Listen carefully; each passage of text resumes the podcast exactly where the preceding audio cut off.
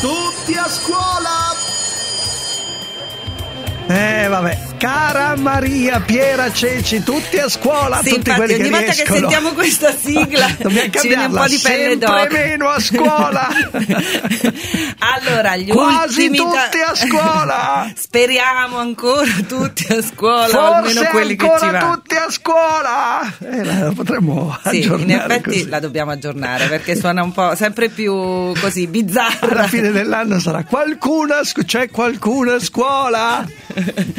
Allora, 2348 gli studenti risultati positivi al Covid, stiamo parlando naturalmente dell'ultimo monit- monitoraggio relativo agli studenti, 402 i professori, 144 gli operatori ATA e il personale non docente. Quindi insomma numeri ancora gestibili, l'ha detto, lo ricorda, Lazzolina dice la scuola non chiuderà e del resto è stata fatta davvero tanta fatica per riaprirla, ci mancherebbe.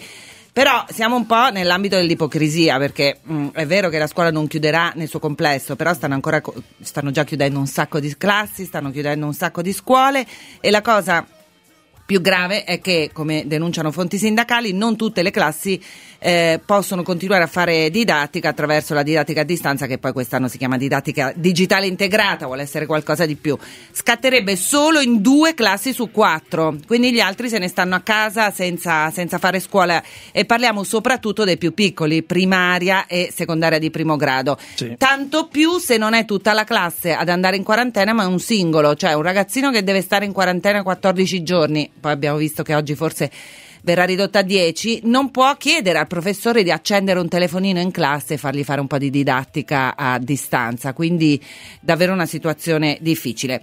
Quelli che comunque a scuola ci vanno eh, non è che stiano tanto meglio perché l'avrai vista anche tu oggi sui giornali.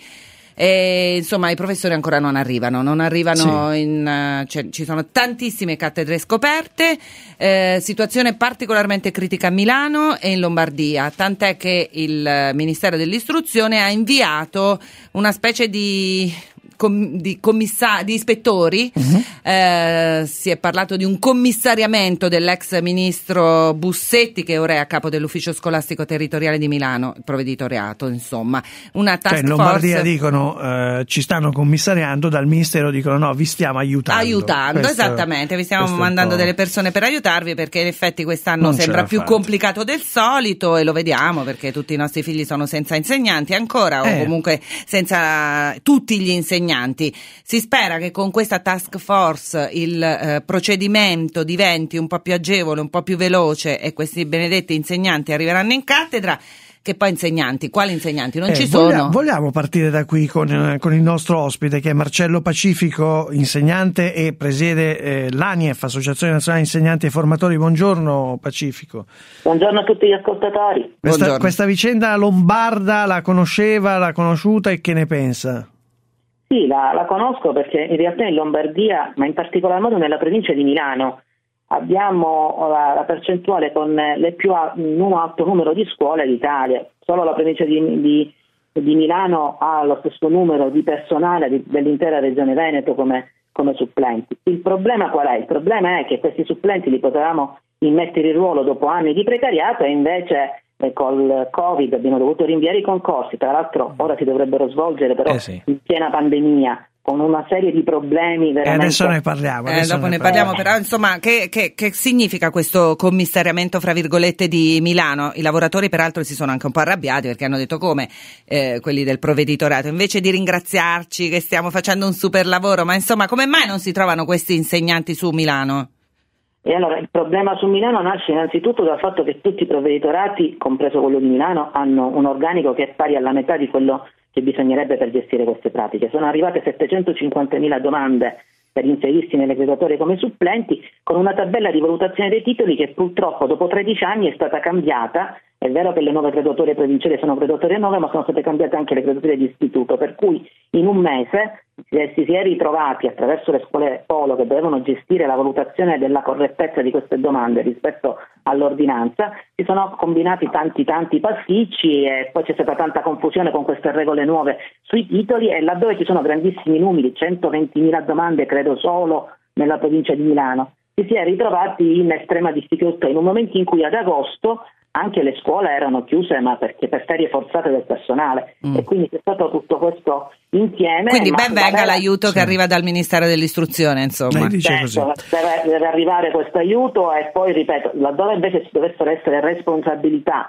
da parte dei dirigenti, un altro commissariamento è avvenuto a Cosenza, per esempio, mm. quindi non è solo Milano. Non è solo Milano. Vogliamo parlare un po' di questo, sì, ecco, di questo e concorso? comunque una volta che, che si, eh, come dire, eh, sarà un po' più agevole chiamare gli insegnanti e la cosa si sbloccherà, andrà avanti così, non, risol- non si risolverà il problema perché poi di fatto gli insegnanti non ci sono e non si risolverà nemmeno con il concorso, concorso, straordinario del 22 ottobre contro cui i sindacati hanno organizzato una manifestazione mercoledì, l'ANIEF non è fra queste ma l'ANIEF stasera farà tutta una serie di eh, ecco, questo è interessante da capire, cioè, una volta che c'è un concorso come mai? Una volta che c'è un concorso come mai come i mai sindacati sono contro? Allora questo concorso ha avuto una genesi molto complicata, doveva tenersi in estate, poi per una questione di pressioni sia da parte dei sindacati sia da parte di alcune forze politiche tipo anche il PD eh, si è deciso di rimandarlo all'autunno, al, però siamo in piena pandemia, eh. quindi i sindacati dicono non possiamo far spostare le persone da una regione all'altra. Vabbè, facciamolo online.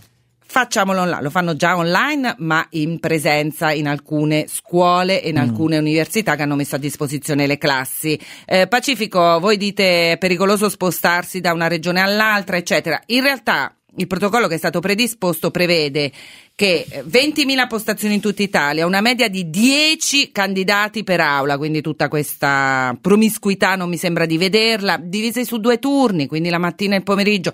Lazzolina ha anche invitato i presidi delle scuole a non interrompere le lezioni. Dove lo vede tutto questo problema? Allora, il primo problema riguarda quei candidati non solo che non sono positivi, ma che sono obbligati a stare in isolamento fiduciario. Basti pensare che ogni giorno noi chiudiamo delle classi o degli istituti e anche persone che non, non hanno fatto il tampone, comunque non sono positivi o contagiati, sono costretti insegnanti a stare chiusi a casa per 15 giorni, quindi non si potrebbero presentare alle prove. Tanto che come ANES abbiamo chiesto se le prove proprio le volete fare, fate delle sessioni suppletive per chi è impedito. Perché Questo è vero, sa quanti studenti hanno saltato l'esame di ammissione a medicina, li abbiamo ospitati per questo motivo. Perfetto, io su e... questo tra l'altro Avete, su, questo, su, questo, avete ragione. Insomma. Sì, sì, sì questo, abbiamo chiesto anche al Ministero della Funzione Pubblica e al Ministero pure Manfredi, sia per i test di medicina, sia per i test del TFA sostegno. E allora bisogna cambiare anche le regole. L'unicività della prova è una volta che c'è il Covid e si fanno più sessioni. È, è un, è Su questo avete ragione e quindi è inutile andare avanti, ma per gli altri, insomma, che si facciano questi concorsi, perché intanto è previsto dalla Costituzione che per entrare in un posto pubblico si faccia no? un concorso. E poi poi ci sono tra l'altro il doppio dei candidati dei posti disponibili, quindi mh, mm, come si fa poi a scegliere se non facciamo il concorso? Allora, concor- i concorsi mh, mm, è normale ed è giusto che si facciano, ma come è anche giusto parallelamente rispetto è successo in passato dal 2015 ad oggi abbiamo bandito 5 concorsi, compreso quelli di ora, e non, sono, non, abbiamo risolto il problema del precariato. Perché non abbiamo risolto il problema del precariato? Perché purtroppo noi come Stato italiano continuiamo a pensare che un precario possa senza fare il concorso insegnare nelle nostre scuole e utilizzarlo come precario per 10-15 anni, mentre poi per stabilizzarlo deve per forza fare un concorso. Non è quello che prevedeva la nostra normativa perché per vent'anni in Italia potevamo assumere o attraverso i concorsi o attraverso delle graduatorie per titoli. Purtroppo questo problema in Italia, da quando dal 2012 si è deciso di non assumere più i precari dalle graduatorie per titoli, il numero di precari aumenta di anno in anno e il numero di posti per le missioni ruolo, quest'anno su 80.000 posti di missioni ruolo abbiamo avuto 80-60.000. Lei, lei cosa proporrebbe in alternativa? Immettiamoli in ruolo senza concorso visto che sono precari? Attraverso da... il solito, il, chiedo quello che ci dice l'Europa, ci dice la Corte di Giustizia Europea, ce l'ha detto anche la nostra Cassazione e anche la Corte Costituzionale. Il sistema italiano, laddove prevede alcuni che entrano da concorso, altri che entrano da graduatorie per titoli, è la giusta risposta all'abuso del precariato che fa lo Stato italiano nei confronti di migliaia dice, di visto che ritengono precari per anni... il concorso l'hanno fatto, può, mm, insomma... Sì. Quindi bisognerebbe continuare a assumere quelli che hanno fatto il concorso e così è stato fatto anche e, que- e quelli che sono precari da tot di anni. Insomma, che sono graduatorie per titoli, quindi riaprire sì. le graduatorie ad esaurimento o utilizzare queste graduatorie provinciali non solo per le supplenze, anche per le emissioni di ruolo sul 50% dei posti. Ma scusi, le Ma sembra quali... giusto che qualcuno però debba fare il concorso e qualcuno lo aggiri e entri per titoli? Non è ingiusto un trattamento? Il problema non è aggirare le norme, il problema è seguire le norme. È lo Stato italiano che aggira mm. le norme sulla stabilizzazione. Sì, Pacifico dice anche lo Stato italiano che usa precari per anni aggira, aggira Su questo le, ha ragione. Anche diciamo perché... che la soluzione finale è, è, dice, ah, visto che la girate voi Stato, eh, allora a questo punto eh, immettete anche il ruolo per titoli quelli che utilizzate erroneamente per anni in una fase di precariato. Aggiungiamo anche un, un'ulteriore ipocrisia nella nostra scuola che i eh, precari che non dovessero superare questo concorso per qualche ragione il giorno dopo sono di nuovo in cattedra. Sì, es- esatto, c'è anche Quindi questo. Abbiamo no. deciso che non possono insegnare, ma tanto insegnano perché, tanto perché ce n'è bisogno. Perché ce n'è eh, bisogno, quindi o li buttiamo fuori.